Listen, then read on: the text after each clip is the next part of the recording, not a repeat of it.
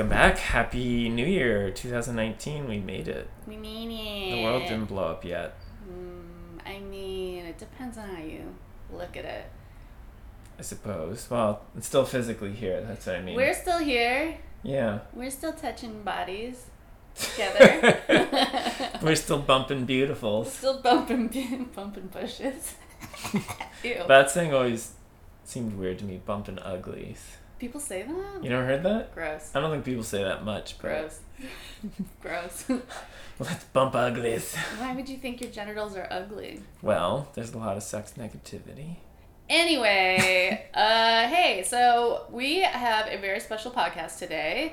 One of our rare, few and far between interview podcasts. Yay, number two. It's our, only the second. It's the second one, but um, our friend Danielle Dorsey uh, went on an amazing and, and fascinating adventure um, last year.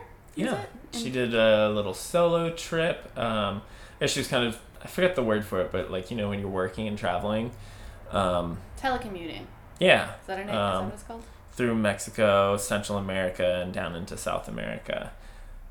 And you wanted to interview her and talk to her about it because there's some themes, things that she was exploring and studying that are of interest. Yeah, it sound, sounded super interesting. Kind of, she was going to, uh, you know, kind of connect with some areas in South America, Latin America that have black populations. A lot of people don't really know or aren't familiar that there's actually a lot of black people that live in Latin America. I sure wasn't. so many of those countries um, were also plantation places.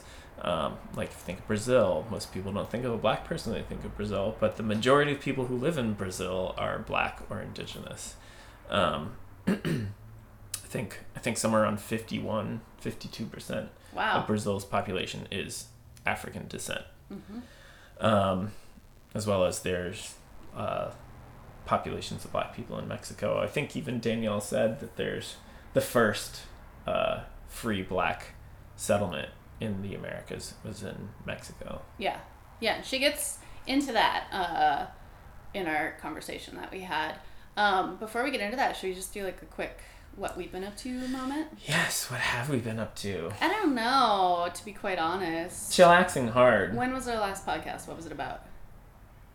We have no idea. Uh, We have no idea. I think it was a political thing. Oh, okay. Yeah. It was about voter voting. yeah. Okay. All right. So that was like a few months ago. Mm. Oof. Um, I guess since then, uh, what? I had my show up. We've done some stuff with Sacred Sadism. yes. I feel like I've been trying to chill really hard since my show went up because I was pretty stressed out we had a really busy October, November. Yeah. So. Yeah. Um, we did go home. We went back to Minnesota. We haven't talked about that. Oh yeah, we were gonna do we were gonna do a podcast hunting- about Minnesota, but Yeah, we went back to my parents' house in Poposky, Minnesota, up up north in Minnesota, in the two one eight, and um, we decided that like the one of the main ventures of this visit, besides Temba seeing my childhood home, seeing where I grew up, was going to be to spend the time uh, going on a little hunting trip because it was deer hunting season. Temba has never been hunting and you're passionate about learning how to hunt and eventually ethically source your own wild game, right? fuck yeah. Yeah, so you got to try that out. It was fun. It was cold. Uh, How it cold snowed was the it? whole time we were there. Uh, it was like in the twenties, I think. Yeah, I don't think nighttime got colder than like seven degrees. But it was awesome. I actually, I'm an extremist. I love hot weather and I love cold weather, especially with snow. I haven't slept that good in a long time. We were staying out, like, uh, Genevieve's parents have like a yurt um, on their land, and that's where we were. The only heat source is like this little wood stove. very and little wind. I don't know if you're familiar with yurts or not, but there's not a whole lot of insulation in a yurt. Yeah. Um, but, uh, I, n- I haven't slept that good. In Even so though long. when you say slept that good, you slept that good, but you had to get up every few hours to put wood in the stove, Uh, not too much though. like twice a night. maybe, yeah. And I got up a but few times. still, so you get up a few I times. I love to sleep like cozy in the covers, and the outside temperature is cold. Yeah, and it was like, Like- it was like seven degrees, I think. Yeah, cold. it was that which is not that cold for Minnesota. I loved it. Yeah, right now it's like negative twenty, right? Yeah, it's negative twenty this week, so we were there at a good time. And like even you know, I'm a wimp. I get really cold here in LA when it's like fifty degrees, but I like acclimated pretty quickly. The first day, I was like, "What in the fuck is this cold?" And then it's funny how your body just adjusts. No, this is this is the new normal. now. Well, and once and when you're well outfitted, yeah, that's the important part. If you have the right gear, because we had we had a lot of warm gear. I had my choppers, my Mhm. leather mittens, and I think in LA the problem with the cold is I you never know how cold it's gonna be, because like it's desert, so night times can get really cold compared to daytime. So you can be like dressed for a seventy two degree day, and then all of a sudden you go outside after being inside and it's like fifty degrees and it's cold. That's so rare, though. it's not. It's so rarely fifty at night here. It is too. It's it's but look at it this week. It's been cold all week. I'm convinced that it's actually cold here, and and it's all relative, you know, because like right now it's only 65 degrees, 45 tonight, 50, 50, 50, 51, 53, That's all warm. 54, 50, 51, 52. Those are the lows all week. That's cold when you're like. so many people in so many places are like, I wish it was fifty during the of day course, right now. I mean, I'm just saying all of that is relative. Like yeah, when I adjusted to the once you adjust to the Minnesota weather and you know that you have like the right clothing to wear and you know that you have a warm place to sit in between the cold stuff, like I don't know. I hear you. I Okay. think Go ahead. oh, I was gonna say I, I intentionally train my body not to acclimatize to LA. I know you Weather. do. I don't. I can't. I can't turn into an LA wimp. I can. So tell me about the hunting. What what that was like for you to get to be in the mindset of the hunting of the meat and why and why we didn't end up bagging a big one.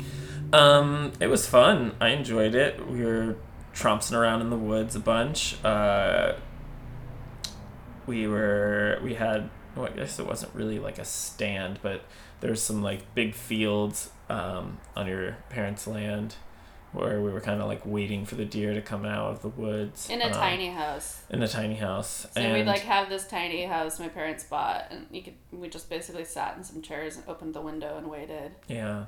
It was, uh, we saw, I think the first day we saw two deer. It was like a doe and a yearling. And I think the very last day we saw another deer. Um, but we didn't end up shooting any of them because we only had a buck tag. And, um, And like I feel like you know, I mean, we could have poached them. Uh, it was our land. I, you know what I mean. If we wanted to, we could have.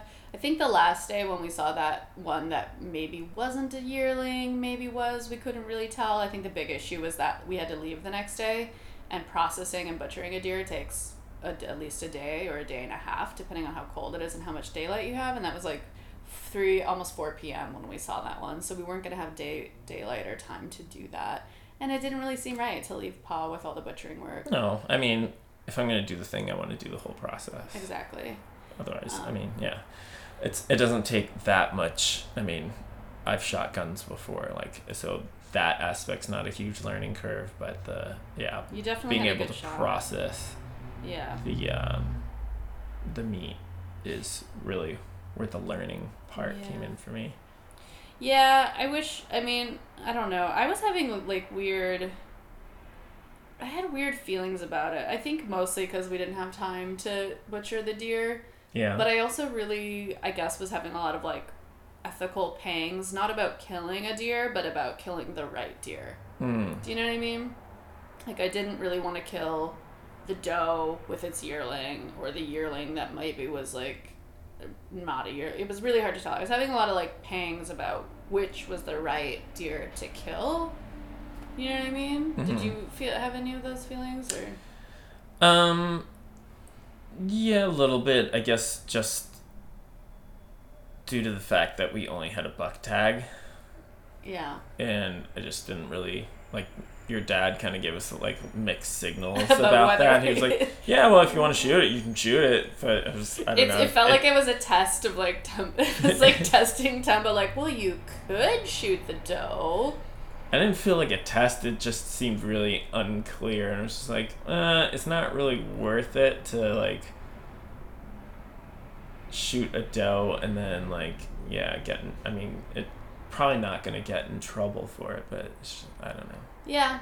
I think trying to be respectful of the Yeah, well, because that's like a huge. I think the whole thing. It's like if you're going to hunt, having respect for. the rules the animals the the population that's being managed because that's what uh, hunting is Right. part like uh, pop, animal population management because we have unfortunately killed all the wolves which are the Mhm. deer's natural pet predators so There are still wolves in Minnesota. Yeah, there's still wolves in a few places, but I mean, wolves used to exist across the whole country, Mm. and they only exist now in like a few northern states Mm. where, because I mean, Canada, they're still around.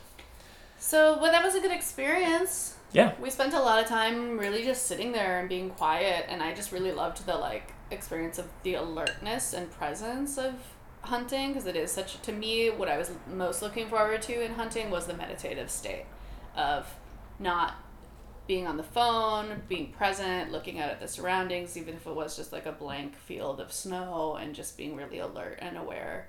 Um, I find that to be like one of the most interesting parts of hunting. And I used to hunt here and there. I didn't do it that much, but my dad used to bring me out a lot into the woods to just sit and be present and aware. And that was shit that I did not understand as a kid at all. So it's interesting to come to be an adult and do that and be like, oh, I get why this is so. Yeah. Yeah, I I, I liked the trompsing in the woods, and yeah, because that, that reminded me a lot of parts of my childhood where we were kind of like free range homeschool kids and spent a lot of time just fucking running wild in the mm-hmm. woods. Yeah, those woods were our playground growing up. You know, as kids, we just have our three wheeler or wander off, and it's nice to have that hundred twenty acre playpen in a sense. You know what I mean? To just be able to like wander, Yeah. and no one's. That's like a thing not too many kids get to do anymore. I mean, even like I, for the first 10 years of my life, I lived like in city, urban environments. And even then, like, yeah, when I, I forget how old I was, but I mean, my parents weren't letting me run around as a three year old, but I think by the time I was like five or six, they, I was fucking outside and um, running around neighborhoods or wherever we were. And that's like a thing a lot of kids don't get to do.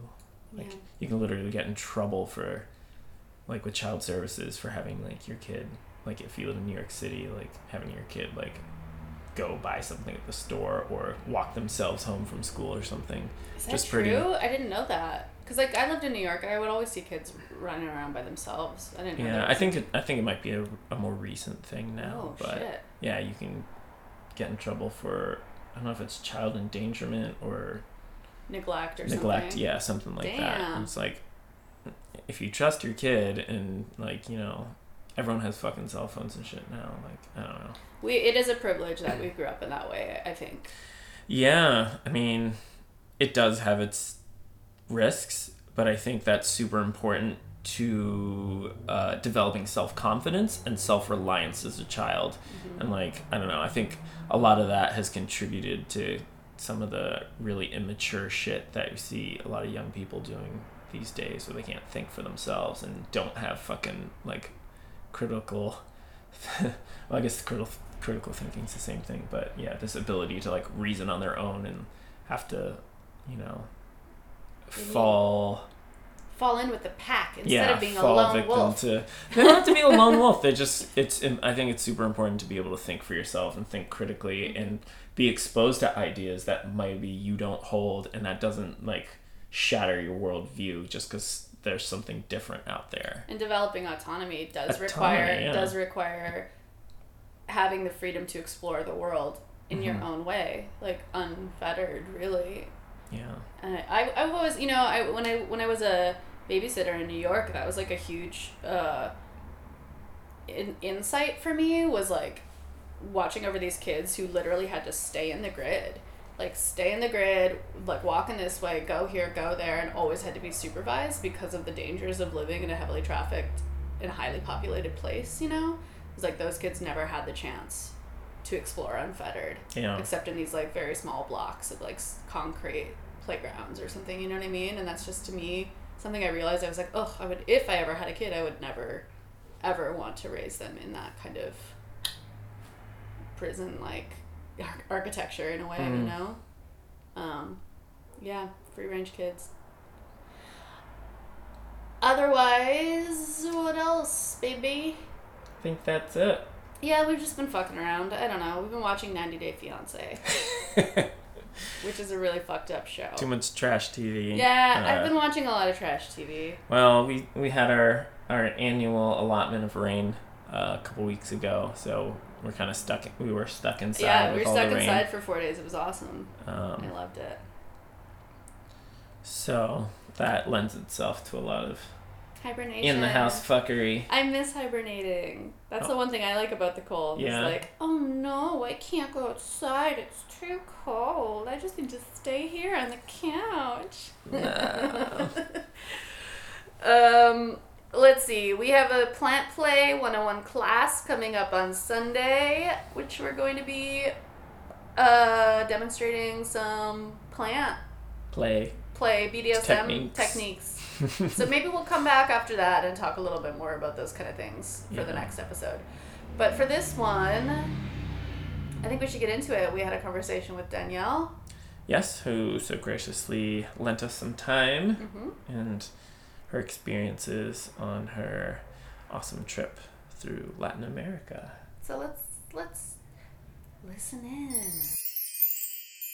Hello. So we are sitting here with our friend Danielle Dorsey. Welcome to the podcast. Thank you for having me. Of course. Um, so, Danielle, you are a writer, a creator. Uh, I know I'm forgetting something. Um, yeah, so I typically call myself a word witch or um, writer and tarot reader. Um, and yeah, I do like a lot of other little things like event coordination and um, other artsy type stuff, but writer is the main title.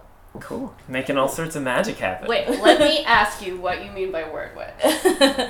well, um, I just kind of feel like words are sort of my like element, um, and that the way that I approach writing is very much kind of like a spell, like of trying to find the right word and like putting the right ingredients in and trying to like create this alchemy or this relationship with the reader um, where they are understanding what I'm trying to say, but at the same time able to maybe pull a different meaning that I maybe hadn't intended. hmm So, yeah. It's like creating a divining Yeah, yeah. to use. Yeah, kind of.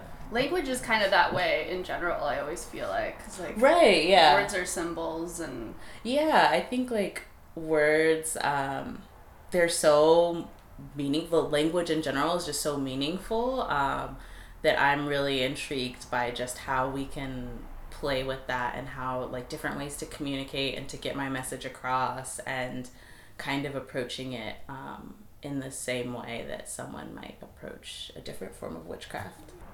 So, we brought you onto the podcast today to kind of talk about uh, what you were up to. Uh, when did you get back? Like October? Yeah, late like mid late October. mid late October. So you've been back for a couple months, but I remember probably like a year and a half, maybe two years ago, uh, you posted this thing on Facebook, and you were asking uh, if 31 was too old to take a gap year. Yeah. And I remember reading that like, fuck no, Get, go do whatever you gotta do. And uh, you were getting ready to embark on this amazing kind of solo trip through Yeah. Mexico, Central America, and South America.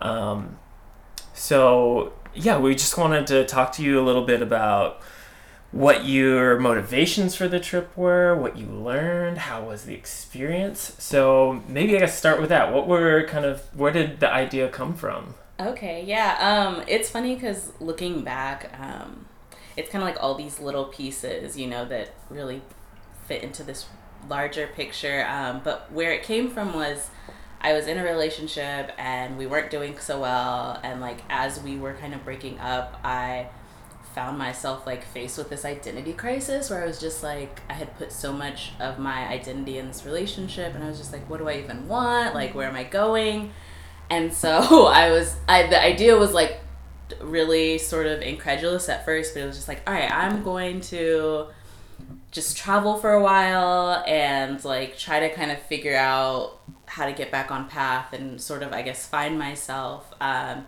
and then as I sort of let myself um, have that like really big goal, mm. I was able to um, like it. It sort of morphed into something else where it became about um, healing like ancestral trauma related to like movement and migration, and also became about um, learning how to take up space no matter where I am, like regardless of whether I'm um, in a place where there are a lot of people who look like me or there's no one who looks like me. Um, so it morphed into a lot and like also about like independence and like learning how to be by myself. Um, but yeah, where it started from was just like a sort of like existential crisis because I was like, who am I without this relationship? I was gonna say that's, that's one of the things I was thinking when I saw you're doing that trip. I was like, that's so fucking badass that you're going because I didn't I don't know if you were still with your partner at yeah. the time or whatever, but I was like that's like to me like relationship goals in some yeah. way is to be able to be independent and do your own thing and like yeah I think I was I was like wow that's pretty fucking cool. Thank little you. I'm a little jelly. I, I want to go on a little well, trip. It, it's funny because we ended up getting back together and I was still like well, I was really committed because I was like, look, I made this decision while we were broken up. Like, mm-hmm. it kind of defeats the purpose if I don't go because we're now together. Or, sure, yeah. like, I was really like, you're not invited. Like, I was like, we can, like, figure out a way to make this work. Mm-hmm. And, you know, maybe you can come visit me, which he did a couple times. Mm-hmm. But I was very much like, this is something I have to do for myself. Um, I love that. So, I didn't yeah. know that. About, I didn't know that about the trip, and I think yeah. so. I think it's great. Yeah. Um, so yeah, it, it was it was really great. Um, it was definitely really scary, and it it taught me because um, at the time, like I said, it was just sort of an idea that came to me, and I didn't really have any idea of how I was going to execute it. But it really taught me that like that's a totally like feasible way to approach goals. You know, you mm-hmm. don't always have to know the steps in between, mm-hmm. um, and that a lot of times when we like just commit ourselves to doing something, even if it seems really intimidating, um, the smaller steps are revealed along the way. Yeah, for sure. And you learn so much like figuring those pieces out. Yeah, yeah. And it also just like gives you a lot of faith and confidence in yourself because you do answer all those questions that you know seem really intimidating that you're like, how am I going to do this? So every time you're able to kind of successfully figure it out, you gain a little bit more confidence. Hell yeah. I might be off. Do you, do you have a question? I'm sorry. Oh, it's okay. Uh, um, I might be making an assumption, but like so you said it, like healing ancestral trauma mm. became part of the goal of the trip and yeah. like i wonder too how much that comes out of being in like a mixed race relationship i was because i was saying like yeah that's something that i think we deal with in our relationship is like what from our sides right of the equation need to be healed i don't know if that was coming from um i can't i mean Hmm, I never really thought of it from that perspective. Well, it might not be. That's what I was thinking. I was just like, did that yeah so, like yearning or like search for that come from for me it was more so like international travel like i only got my passport maybe three years ago um, so international travel's never really been a huge part of my life but at the same time i've always really loved travel like even just domestically road trips and so as i started to get more interested in international travel i was kind of like well why did I never consider this a real possibility for myself? Like, why was this always something? You know, I have this love of travel. Why did international travel seem too intimidating or just something that wasn't attainable for me? Um, and I kind of was able to trace it back to like my family and just realizing that, like, you know, my family is so I'm a black woman, and my family um, is from the South, Jackson, Mississippi. So my grandparents came as part of the Great Migration and um, my mother is like the first generation to live out here in California, um, and then my brothers and me after that. So I realized that a lot of my hesitancy was just because like for my family and in throughout history we haven't really had this freedom. Like we've always like just being able to be comfortable in our homes was like Yeah. revolutionary. And so that's kind of the attitude towards traveling in my family. In my dad my dad travels a lot for work but that's kind of what it is. It's like you either travel for work like I, I my grandfather was in the navy and my dad was in the air force as well. So it's like you might travel for that or like for some sort of responsibility but it's not leisurely mm-hmm. and really if you can feel comfortable in your home and if you don't have to worry about being harassed or you don't you know you can even relax in the places in your neighborhood or in your city that was like a privilege to them. Yeah. um, so it was never really anything that occurred to me to even want for myself. Um, and so as i thought more about that i was like i really wanted to just like get over any of the barriers that were keeping me from traveling and also like just clear my ancestral lineage so like if i do have children someday they won't have the same anxieties about movement and about travel that i kind of had to consciously get over and release Hell yeah, yeah. If they yeah hear you talking about your stories of like when you've gone places, Yeah. they know that's a reality for them, and yeah, that that resonates so hard with me. Like, um, even though like my background's a little different, like my dad came to the states from the Caribbean, like I think still pick up on the black people who are you know born in America like because a lot of like traveling was not safe during Right, yeah, segregation right. like that was I, I can't remember the name of the guide but there was like Oh, a the Green guidebook Book, yeah the yeah. green book That Yeah. was the stops where was like Yeah. a yeah a guide of like Mhm. safe places Yeah. to go and Mhm. um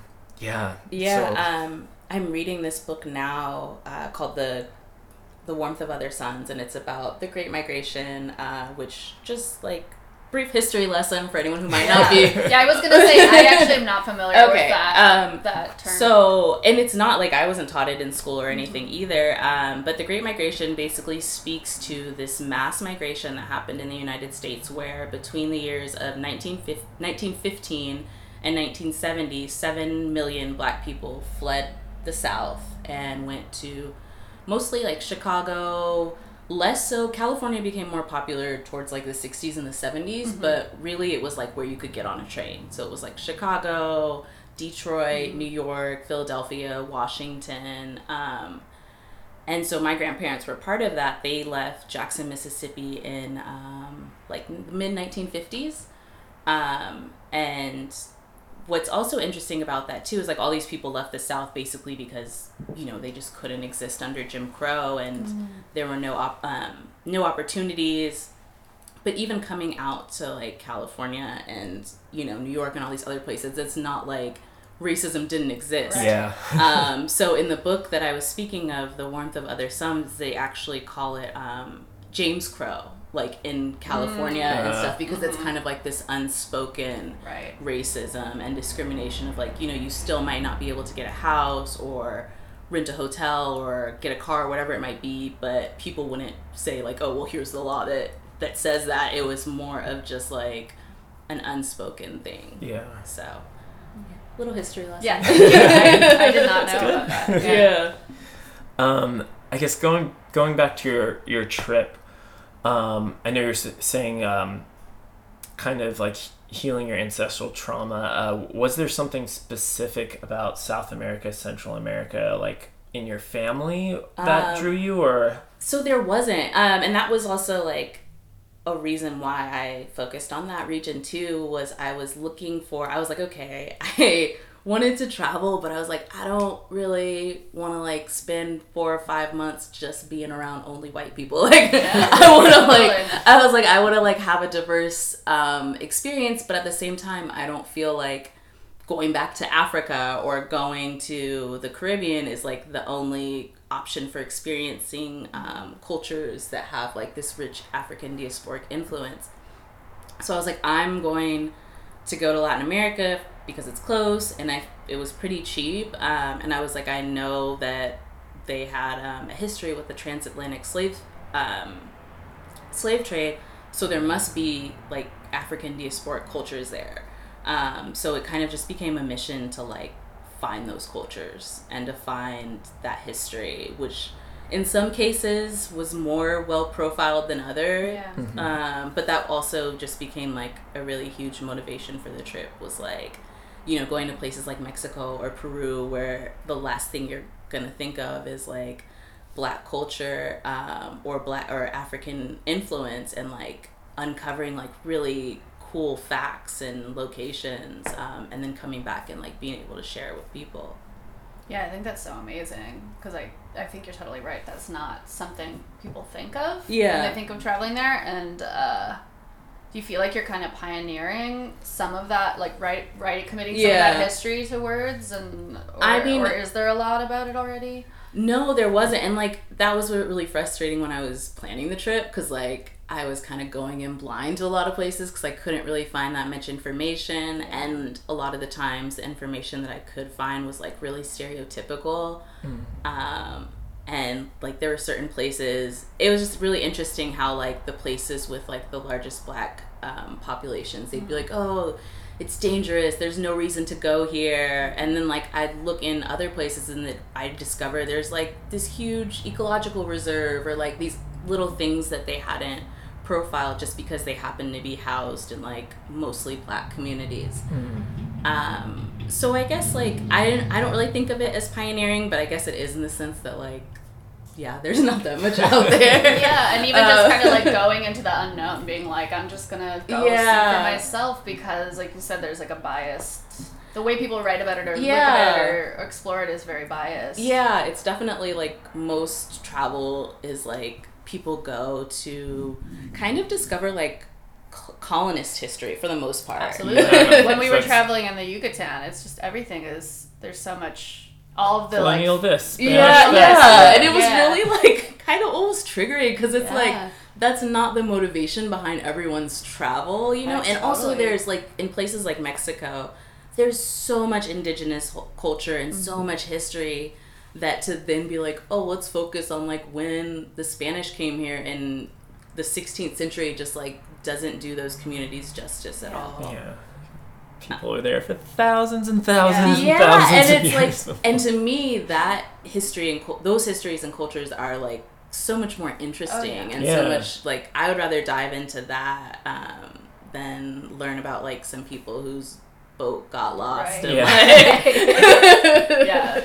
So It really yeah. like homogenizes across like anywhere that, especially the Span- like Spanish colonialism, even Yeah. like along in California. Oh that's, yeah, Yeah. like, when you go up and down the coast here, all all of it is these like colonial. El Camino Real. Yeah. all this not because now I'm remembering like doing that trip with my mom, and that's everywhere we stopped was just like another. yeah, and this colonial is where they discovered this, and like they put this church here, and it's Yes. like yeah. It really shows like the imperialism though, and like and how, yeah, just how pervasive that is. Yeah. So what did you discover in that? Like I remember you had talked about that town or area yeah. that like in the uh, tourist books was like dangerous, dangerous, don't go Yeah. there. And then what was it like when you got there? Um, so there were a few places. Um, there was one place called uh, Yanga, Mexico, which is the first free black community in North America. Um, and it's in the state of Veracruz in Mexico. So it's on the Caribbean coast. And like when I was like preparing to go there, so I spent like a couple weeks in Mexico City. And like everyone I talked to, even like Mexicans, locals were like, "Oh, like you should not go there. It's dangerous." Wow. But like whenever I was like, oh, so you've been there, like what's dangerous about it? What should I avoid? Like, is there certain areas? They're just like, no, no, it's bad. Just don't go. Yeah, just don't go. No, don't like don't go down that road. um, and even like when I went to Yanga, which is like a tiny little town, and they just have this. Um, the main thing in the town is just this statue of um, their liberator Gaspar Yanga, who the town's named after. Um, so that's kind of like the only thing to see there. But I still was like, I I want to go there. Um, and even like during on the cab ride there, my taxi driver pulled over and was like, "Are you sure that like you want to go here? Because I'm gonna charge you." Like Oh, he was like, "Are you like are you confused? Like no one wants to go here." And like it was, which like when I got there, it's like a super tiny little town. It's not really dangerous because there's not anything like they have a cute little town square and maybe a couple places to eat.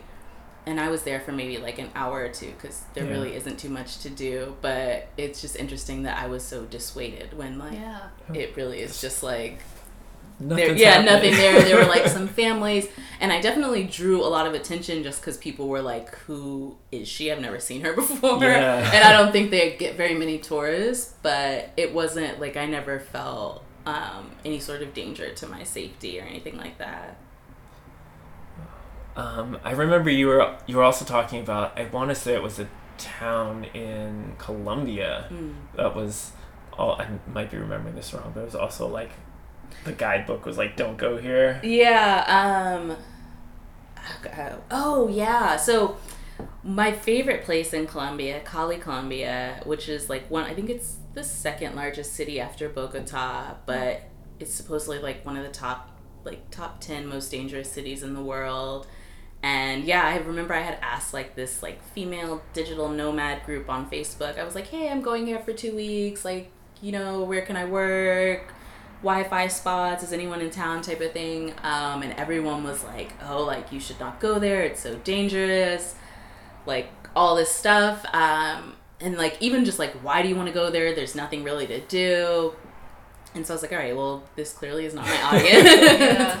And I almost, I was kind of like going back and forth on whether I wanted to go. Um, but then I was just like, I just decided to. And yeah, I ended up, um, like, for sure, there are, like, like with any big city, you know, you have to um, take certain precautions and use common sense. Um, I didn't feel like you I had to exercise any like extra caution than I would Yeah. anywhere else. Um, and yeah, I loved it. I spent like two weeks there learning salsa and like Oh, that's where you do the salsa yeah, lessons? yeah, um, Cool. and like made a bunch of friends from all over the world, and um, yeah, it was just a really, it was really interesting because that ended up being like my favorite place. I'm actually planning to go back there um, in August. Oh, awesome! Yeah, so so I'm glad I didn't listen to to that person because they were like they were like I've been to like 54 countries and I've never felt as terrified as like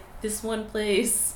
And is it because is it because this is like more was this like a port of the slave transatlantic slave trade? Is it because no, there's it's, like I mean I think it is because it's like it's a more diverse like um is there I don't know. So there's black there's black I'm sorry this me being ignorant, I'm being ignorant because like yeah. I am ignorant about there there's like a black population in Colombia? Yeah, so but is there a term for like like So they um to it's interesting how race is perceived outside of the United States and obviously it, it differs from even within these countries. Um, but what I saw with Afro Latinos or Latinxs in general is that um, they identify more with like their nationality than like so they don't really make the distinction of like oh I'm Afro Colombian. It's more just like I'm Colombian right? yeah, I'm black, but there's just not the need to like identify quite the same way as we do in the United Yeah. States. Um, but at the same time, like for simplicity's sake, like you can say Afro Colombian. it's Yeah. not like they don't. They're not like a. It's not an offensive term or anything, Yeah. but it's just It's they not don't- that's Not not as how they much a part. categorize themselves. Um, So but is, yeah, is that why you think people uh, categorize that city as more dangerous? Is that kind of yeah, it definitely like like from a Western think- perspective? I think it's definitely because it's a it's a really urban city. Mhm. Um, so there's that, and it's not even necessarily like that they have. It's definitely diverse in terms of like the types of Colombian. Like for example, um, in places like Medellin and Bogota, you see a lot more like Spanish looking Colombians. And in Cali, um, it's more of just a mix. So you see people who might look more Spanish, but also like more indigenous, and then also like Afro Colombians. So I think just that general mix. Um, and then I think part of it also too is just that Colombia is still kind of recovering from the narcos drug mm-hmm. trade image. Yeah. So the country in general, like there are places like Medellin is really becoming a digital nomad, like tech capital type of thing. Mm-hmm. Um, but for the most part, like you still have like a lot of stereotypes of just about like how violent and how dangerous the country is. So I think mm-hmm. that contributes a lot to it. Got it. Yeah, I feel like I feel like I've known quite uh, quite a few people I've gone to Colombia recently, and just like, yeah, it's awesome. Like, Mhm. Yeah, it there's like Colombian people are so friendly and um, yeah, I loved it. Like it was it was definitely my favorite country that I went to. so interesting how like yeah so much so much of like the american stereotypes especially on like south and central america um, are so negative and all of those negative well not all but i'd say maybe a majority of those negative like images are propagated by this country like oh, through totally. Yeah, it's us like throwing over like like legitimate governments Yeah, and, like, it's- ugh, Yeah, um, that's another reason why I'm really glad I did travel those countries, like especially like Mexico and Guatemala, um, to really see firsthand like the people and the landscape and like what it looks like, and that I don't know. I just feel like there's so much negative rhetoric around those countries. Um, so to kind of be able to see for myself and for my own opinion, um, and also gain a deeper understanding at like into their current climate and like why it's so there's just so much um, disruption right now. And yeah like you said most of it just has to do with american interference. Um, and it's really sad that we well, it's sad that we have such a short memory in our country because it wasn't that long ago. Uh, but it's also sad too that we just don't know our history. So we Yeah. don't know that like like when i was in guatemala um, there was i did like a couple weeks at a spanish school and it was really cool because they actually taught us some of the history of guatemala um, and so they talk about like cia interference and like all this stuff and just so it really opened my eyes to realizing that like oh, just so much of the discord is just because of like we introduced it there. Yeah. um, and so much of what's happening right now is just a direct reflection of that. It's, yeah, it's so mind-boggling. Uh. So but i'm glad that i like that i was able to see for myself so i don't have like my view isn't shaped by like the rhetoric that's happening in yeah, our politics right now that's super important.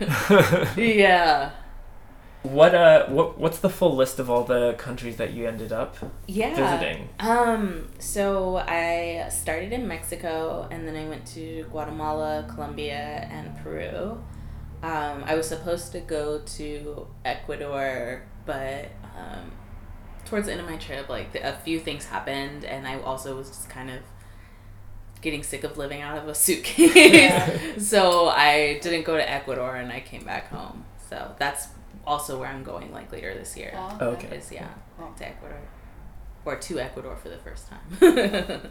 My parents went to Ecuador a few years ago, and I remember then they came and visited me when I was living in Westlake. yeah. We went to MacArthur Park. And they were like, "This is just like Ecuador." I was like, "Guys, stop." It was very intense. I was like, "I don't know what to say to you about that."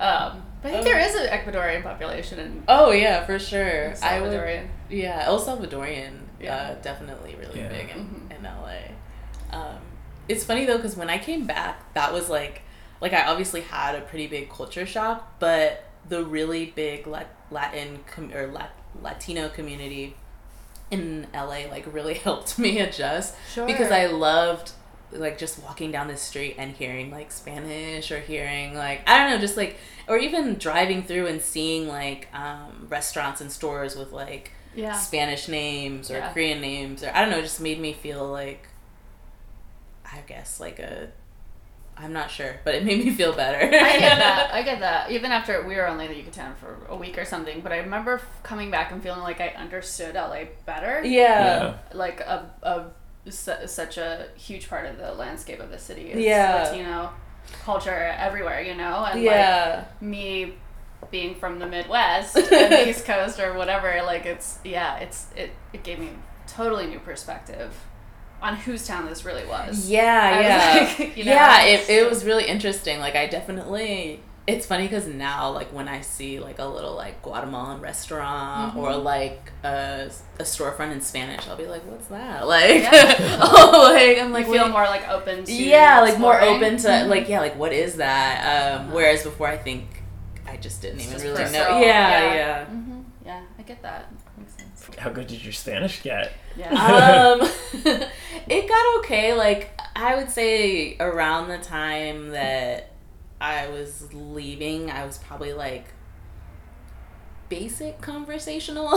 like I could like get around and like I could understand pretty well and, and like especially if I was talking to someone who was bilingual, I could have a conversation well because then they could kind of fill in the gaps.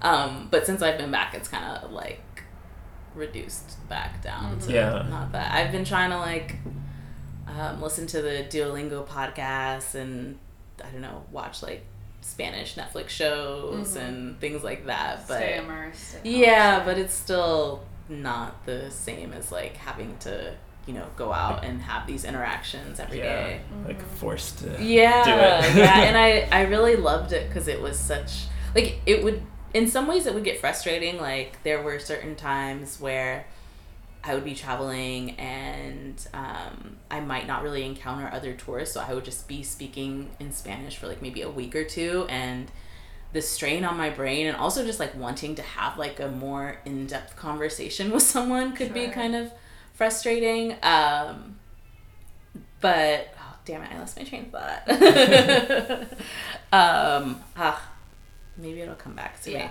me Um, do you have any? Have you thought about writing a book? Um yeah so yeah i'm kind of i'm working on a book right now it's like very very like early research Uh-huh. um and it's not it's like semi autobiographical but also kind of loops in some of my family history Oh, um as well so um I wouldn't say expect it anytime soon, but it's like you're- yeah, but it's, it's in a- the works. Ah. Cool. yeah. And you're writing for Lonely Planet about the trip, right? Yeah, yeah, I'm writing for Lonely Planet and um, just like pitching other um, outlets and yeah, just trying to, um, yeah, trying to shine light on some of these places that were really meaningful to me during the trip. Yeah. That's super important because I feel like I mean I haven't done a whole ton of international traveling myself, but I feel like like for black and brown people living in America, it's it's if you can, it's really important to get the fuck out of here Oh yeah. and experience some other cultures. Yeah. Like even if it might, even if it's not like a like predominantly black Mhm. country, like just to get out of here Yeah. and like experience other cultures and like see kind of like this isn't it. Here. Yeah, no, it, it really is so so important, and I think that's why like I came back and was like, okay, I need to like share this information, Absolutely. Yeah. um, because I think like me, so many people just don't think of it as a possibility for themselves, and so I'm really just trying to like demystify that like, yes, you can travel like. I mean, I'm not going to say whatever your budget is because I know that traveling is still like a huge privilege. Yeah. Um, but there are like affordable ways to travel, and yeah, like you said, it is it's so so important, and it just completely shifts your perspective of the world to um, to be able to go to places that have a different relationship to people who look like you. Um, like I remember, kind of one of the things that that sort of spurred this whole interest um, or passion towards travel was when I went to Cuba. Um, I think it was the like December 2017, maybe 2016, a couple years ago. Um, and that was the first time in my life that I felt like I could like blend in places. And it was so Wow. mind blowing that I was just like, wow, like I like that just I just felt like I can go in rooms and, in clubs or wherever I'm going and like I don't have to worry about the makeup of the room and like you know are there going to be people who look like me or how othered am I going to feel? And like just this ability of like you know not being bothered by other tourists because they weren't really sure if I was if I was a tourist or if I was from there. And then like locals kind of embracing me immediately um, that it just like gave me this hunger of like okay where else can i Yeah. find this feeling? Um, and so i think that's part of uh, what's pushed me to continue to travel is just like wanting to uncover more places like that um, and also wanting to like for places that aren't like that the pla- for places that are less diverse wanting to just introduce myself to them and like be a part of the change that helps people like that just normalizes diverse travel you know Yeah. even though it can be an uncomfortable experience um, I, that was kind of what helped me when I did have those moments while I was traveling of being like there were some places especially like in Mexico where I would be in like in a small town and very obviously the only black person in that town. And like it might be a place where that mostly got Mexican tourists and like it wasn't aggressive staring but just the amount of staring was just like it takes such a toll on you mm. that I would have to just constantly remind myself like okay it's fine cuz this is normalizing Yeah. you know, like hopefully the next black traveler they see will get less Not as stares. Yeah. yeah. and like, so I think it's important for for people of color to like, even though it can be really intimidating and sometimes scary. Um, I think it's important for us to disrupt spaces like that. for sure. Yeah, just just like here. Yeah, yeah, Places exactly. that yeah, that yeah that just same make them happening accept you and like or even if they don't you can't make them accept you like don't you don't have to shrink yourself or you don't have to like back down like Right. you Yeah. have the right to take up space you exist and like other people need to be faced with that and like if that triggers them or they have a reaction to that that's their problem yeah. so Yeah. Yeah, like you were saying, that was one of the mm. goals of the trip, in a sense, right? yeah Or outcomes or whatever, is like realizing you could take up space and be. Yeah, yeah, for sure. Um, I think I, I've definitely grown a lot. Like, especially when I think of when I first got the idea for the trip and like where I was in terms of how I took up space and how much space I felt um, I had a right to take up. Like, I've, I mean, I'm not like perfect now, but um, I've definitely grown a lot in that regard and just like gotten a lot more comfortable with um, with just showing up. I love that. we're glad. We're glad. Yeah. We want more Danielle. Yes. yeah, absolutely. I also think it's really important, um, like in terms of doing like the travel writing and stuff like that too. Is I, I would guess I haven't read a lot of travel writing, but I would guess most of it is told from a Western white perspective. Oh yeah, and So, mostly like, white dude bros. Sure. Like, yeah, who are travel writers? yeah, Like, it's like mostly yeah. That's yeah. yeah, I think that's amazing, and I would love to see and hear more yeah. perspectives than just that Western You should do a colonizer. travel book series. yeah, no, trust me, there are like lots of like ideas behind the scenes. I love it. Um, but I definitely, yeah, and I think that slowly, um, things are, sh- the industry is shifting, and I can even just see like in ed- the travel editors that I do talk to that like they really do want more of a diverse perspective because I think. Um, you know, as more people open up to the idea of international travel or leisure leisure travel, like they want their perspective. They're like, okay, I'm I'm open to it now as a queer person or a black person or whatever. So where is my travel guide? And it's just not out there. Sure. Uh, so I think there's um, a lot of travel outlets are starting to see that and starting to look for more diverse voices. we need it. Yeah. What was your biggest takeaway? I guess. What is? What did you learn? Or Mm, okay. Um, I think my biggest takeaway um, is like I don't know how this is gonna sound, but um, is that I can do anything. Um, Hell yeah. it kind of to, to elaborate, um, sort of what I was saying earlier of like you know choosing a goal and not necessarily being sure of how you're gonna accomplish it, but then um, as those steps are um, revealed along the way, like being able to meet that goal. So being able to do that with this trip, like like I said, like I had never done anything like this before. I had never traveled by myself. I didn't like study abroad or anything like that. My longest trip before this had been like two weeks and always with like a significant other or something. Um, so when I got the idea, it was completely out of like left field. Um, so the entire experience really taught me that like yeah, if you really set your sight. I mean, I sound like the reading rainbow or something right now, but that's really what it taught me is like set your sights on something, and if you're really committed and like you know you take small concrete steps towards your goal, then you know we there's no reason to place limitations on yourself, Mm-hmm. And that you can probably achieve a lot more than you might realize. So yeah. Super badass. That's all I have to say. Uh, favorite food.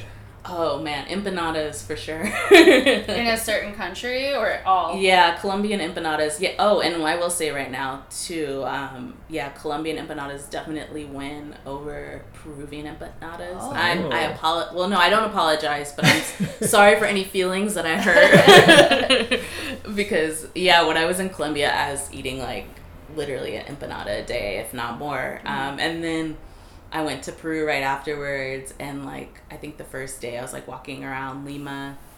And I was like, I saw like an empanada place. I was like, oh, let me get empanada. I was like missing Colombia because Lima's cold and dreary, um, and Colombia was like tropical and warm. Um, and the empanada just like did not live up to. Oh, no. Empanada it was just day. completely cooked differently. Oh, Um, so yeah, Colombian empanadas have my heart. Um, and Mexican food too. Like I mean, Yeah. which I already knew I loved Mexican food before I left, but um, especially when I was um, in Oaxaca, they have like these things called tayudas. Um, I hope I'm saying that correctly. But they're kind of, I think that they are what Taco Bell's Mexican pizza are based off of. Oh, okay. Because they're kind of similar concept. I don't want to say they're similar in taste, but um, they're kind of like these, like yeah, Mexican pizzas. I guess you could like compare them to. Um, but they were really really good, and I became obsessed with them, and yeah, fell even more deeply in love with Mexican food Mm. uh, while traveling, and just like How did you figure out where to go? Because I feel like that was our big. we were kind of tripped up, weren't we, when we were in Mexico? Um, About figuring out where to eat. I think we had like so many misses, Yeah. like a few hits, and I did, couldn't figure it out. I think for me, throughout the entire trip, I think it was just being like completely indiscriminate. Just like try this. I had so much street food, um, and in Mexico especially, I think like Yeah. all my best food food I had was like on the street or Uh-huh. like little shacks. Um, Yeah. Um, yeah, or like maybe a local recommendation here or there. Um, but yeah, I just ate all the street food, and Mm. and it wasn't until when I got to Peru, like maybe two weeks um, after I got into Peru, that I finally got like a stomach bug. That's pretty yeah, but I got I, I went like four months though. That's um, great. with just like yeah, all types of meat. I don't think. I don't think I did seafood off the street. I think that Yeah. that is kind of where I drew the line, unless like I was maybe on like a boardwalk or something. But, um, but yeah. I, Do you know anywhere in LA to get Colombian empanadas? I love empanadas. um, there's a place near me. Oh, it's called like La Antic. Oh, I, I don't even know how to say the name. Um, but I can. I'll. We can like you can maybe like put it in the Show notes, Put it in in the, the show yeah. notes, so I can look it up and give you the name on Yelp because For sure. I don't want to butcher it. But there is a place in East Hollywood off of Melrose that's Oh. really good. Cool. Yeah. have you been to that Oaxacan restaurant? Um, I've been to There's like one on Olympic? Olympic. Yeah. Oh no, I don't think so. I've been to. There's one on Western Oh, that I like. that might be the one. Does it have the mural on the outside? Uh, yeah, yeah, yeah. It's That's called what I'm like thinking El of. Yeah. Rincon. I've been wanting to go to that one. Yeah, it's Yeah. like white with red. Maybe? Yeah, yeah, yeah. yeah. yeah. Um, yeah, that one's really good, and it Okay. has like a little outdoor garden patio type thing. Um, yeah, It's legit. yeah. Um, I live in a really good neighborhood for like legit Central American Mm-hmm. Latin food in general. Like El Salvadorian food, Colombian food, Mexican food. It's all right there. It's mm-hmm. it's wonderful. We're lucky to live in a city with some. Yeah. yeah, yeah, we really are. Yeah. yeah, that definitely. I remember like in the first few days after I got back, and I was like, I was just completely like flabbergasted and like culture mm, shocked. Sure. And I went to the little Colombian place by me, and they just like immediately started speaking Spanish to me. Like they were to everyone there, and I think it's like kind of a local spot. And I was just like, oh, like this is like my safe space. Yeah, totally. Ease the Like your transition. decompression zone, yeah. yeah. I was thinking about word witch and the stuff you were talking about, and like your tarot practice. Oh yeah. Did you was that? Did you get to explore any of that in, when you were there? Oh. Because there's Cent- Santeria. Is that- Yeah, um, Santeria, it's interesting. There's like, it's called something different in every country. Yeah, so was Santeria is what they call it in Cuba, but it's Okay. basically like the Yoruba religion. Um, anyway, so I definitely, I brought like three tarot decks with me, which I would not recommend. I had one that I barely even used and was just like two pounds added to my backpack because it came with a book. Oh. Uh-huh. Um, but yeah, like it was definitely, especially when I was in Mexico, I felt a really strong um, spiritual connection with that land. Um, and also, I think because it was the beginning of my trip, so I was a little bit more like apprehensive. I was spending more time by myself. Um, so while I was doing that, um, was definitely like just interacting with tarot more and like I don't know. Um, I didn't. I would say like most of I thought going into the trip that it was going to be, and it was really productive in terms of work. Um, but it, in terms of like output, um, most of that has happened like since I've been back. So a lot of my tarot um, that I was doing along the trip was mostly just like personal and like Got it. figuring stuff out along the way, but I wasn't really like taking clients. Um, and even at certain points during the trip, like kind of fell off with how often I was interacting with my deck. Um, although it was a cool way way to like meet people sometimes, Mm. like Yeah, it was- especially yeah, totally. um, like in hostels. Like sometimes I would just like go to like a common area and like bring my cards just to like for myself and like someone is eventually gonna come and be like oh what's this oh read me um yeah and although unfortunately like my spanish never got good enough to give anyone a reading into because i would want to be like so descriptive and i would get so frustrated at like just my lack of vocabulary mm. that the few times i did try to do a reading in spanish i had to have like some a translator nearby. Uh-huh. Um, mm-hmm. Because I just get like so caught up in it that um, my Spanish is just, just not there yet. Thank you so much. Yes, You're thank you so much for welcome. taking Thank the you for time. having me. This has been fun. Yeah. Where can people find you, Danielle? Um, so on Instagram, it is at Tarot Views. Uh, that's T A R O T V I E W S, and then my website's just tarotviews.com. Um, yeah, and those are the easiest places to find me. Thank you for listening to Cosmic Halitosis. Bye. Bye. Bye.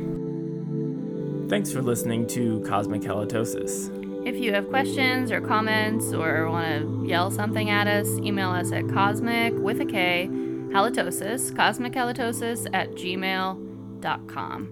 Please subscribe and like the podcast. And you can follow us on our personal Instagram accounts. I am Gorgeous Taps, and Temba is Tembizzle, T E M B I Z Z L E. Thanks for listening.